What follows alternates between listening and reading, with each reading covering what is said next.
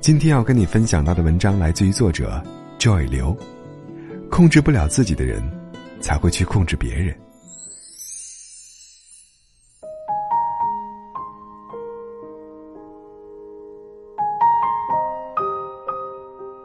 我听自己的咨询老师讲过这样一个有趣的故事：在考博士的时候，他非常焦虑，担心自己考不上，担心他心仪的导师不要他。那个时候，她的前男友试图安慰她：“亲爱的，没关系的，你看你考不上也还是个硕士，不要担心。”她觉得男朋友丝毫没有能力安慰到她，因为她还是很焦虑。后来。这种需要男朋友平复她的焦虑的心情日益增长，而男朋友的无能也越来越让她不满意。最后，她选择了跟男朋友分手。非常有趣的是，她现在的丈夫跟她之前的前男友惊人的相似，但她完全不觉得有什么问题。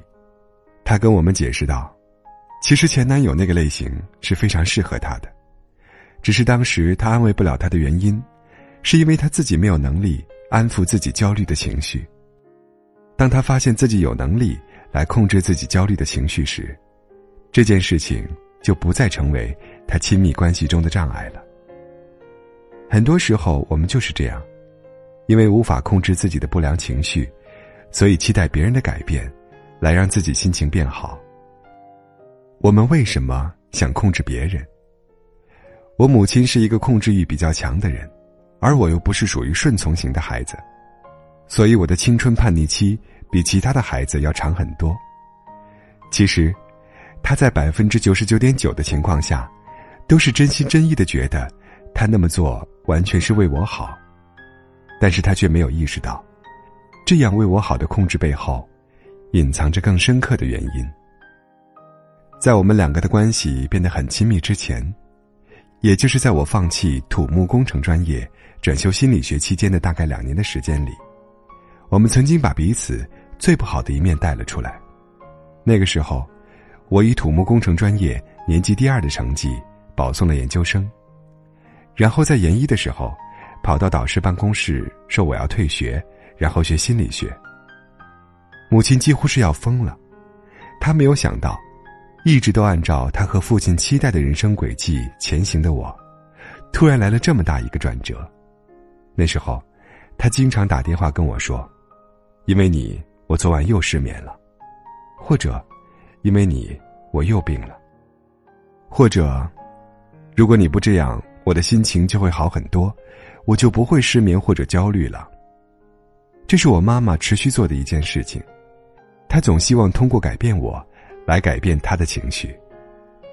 当她觉得焦虑的时候，那是因为我让她这么担心；当她觉得愤怒时，那是我惹她生气；而当她觉得沮丧时，那是因为我让她失望了。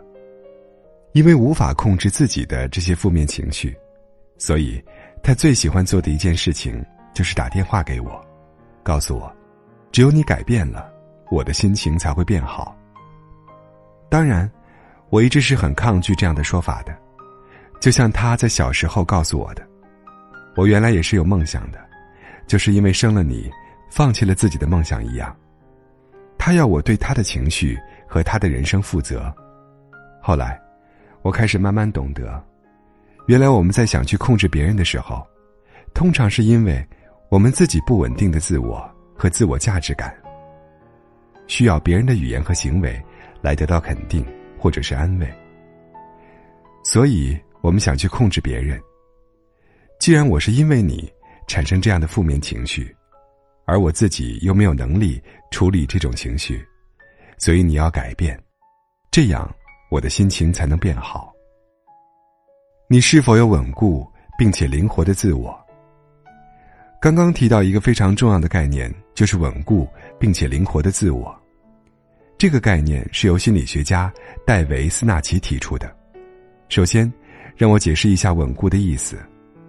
一个稳固的自我，是指一个人具有非常稳定的自我价值感，并且不会因为外界的否认或者质疑而有所改变。举个最显而易见的例子，比如失恋这件事情，对于几乎所有人来说，都是件很伤感的事情。在被伴侣拒绝了之后，我们的自我价值感在一段时间之内骤然下跌。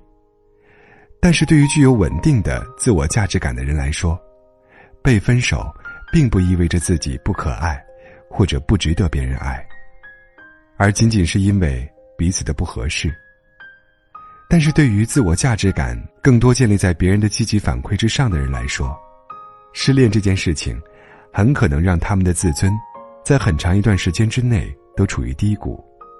他们会觉得，之所以被对方拒绝，是自己不够好，不够可爱，不够优秀，或者配不上对方。另一个重要的概念是灵活的自我，这一点看起来跟上面有点矛盾。但其实他们是彼此相容，并且缺一不可的。灵活的自我，是指你的自我概念不会僵化或者停滞不前。比如，你的自我概念就是“我是一个学术型的人”，然后拒绝一切娱乐活动或者是其他有助于你成长的活动。你的自我就是非常固化的。一个有着灵活自我的人，是一个愿意不断的去探索新的可能性。并且让自己不断成长的人。再举个例子，我们每个人虽然有性别之分，却都同时有着男人和女人的一面。假如你是一个男性，然后你拒绝在自己特别感动的时候流泪，或者在你伴侣难过的时候拿着纸巾给他擦眼泪，因为你觉得那样特别娘，或者特别不爷们儿。再假设你是一个女性。你不愿意在公司里站出来发挥自己的领导力，因为你怕别人说你强势，或者在需要你表现出力量的时候，你不敢表现出来，因为你怕别人说你是女汉子。这些都是固化自我的表现。一个有着灵活自我的人，会在最合适的场合表现最合适的自己的一面，拥抱并且发展自己内心的男性一面和女性一面。所以，一个稳固并且灵活的自我，就是指我们一方面有着不受外界评价影响的稳定的自我价值感，另一方面是指我们不会局限自己的自我概念，能够灵活的在不同的情形下表现和发展多面的自我。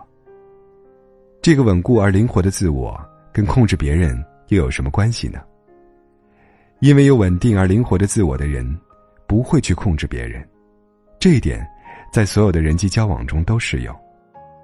当你不需要别人的褒奖来证明自己作品的价值时，别人没有表达的欣赏，就不会让你觉得那么愤怒。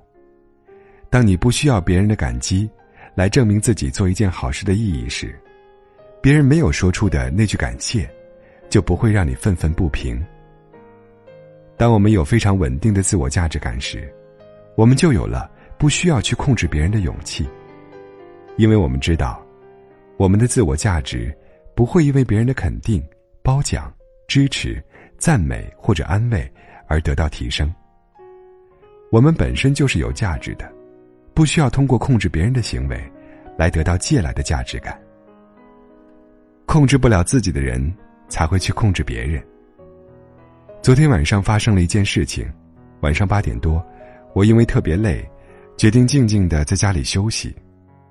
然后一位朋友打来电话，说他此刻就在我家附近，能不能来我这里借住一晚？如果是原来的我，肯定就算再累再不愿意也会答应。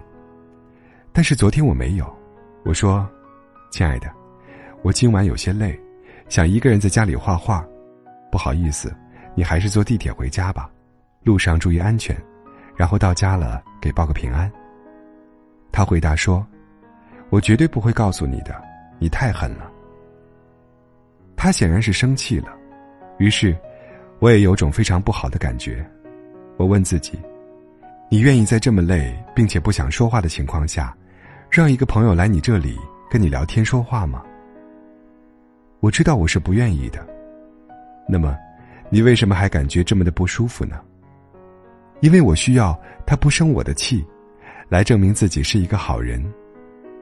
那么，是不是他因为我的拒绝而生我的气，我就不是一个好人了呢？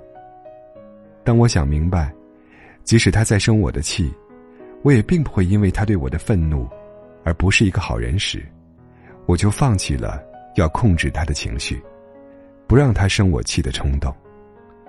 我没有告诉他，那你来我这里住吧，而是进一步跟他解释了我的情况，并且希望他能够理解。当然了，他能不能理解已经没那么重要了，因为我知道自己是一个好人，因为一个好人，首先会是一个照顾自己的感受，并且爱护自己的人，而不是一个牺牲自己去满足别人的人。当我学会了控制自己，我就真的不需要去控制别人了。这条路还很长，这种稳定而灵活的自我价值感，也需要我不断修炼。但是我知道，我在慢慢的练习着，而我知道，你也会与我同行。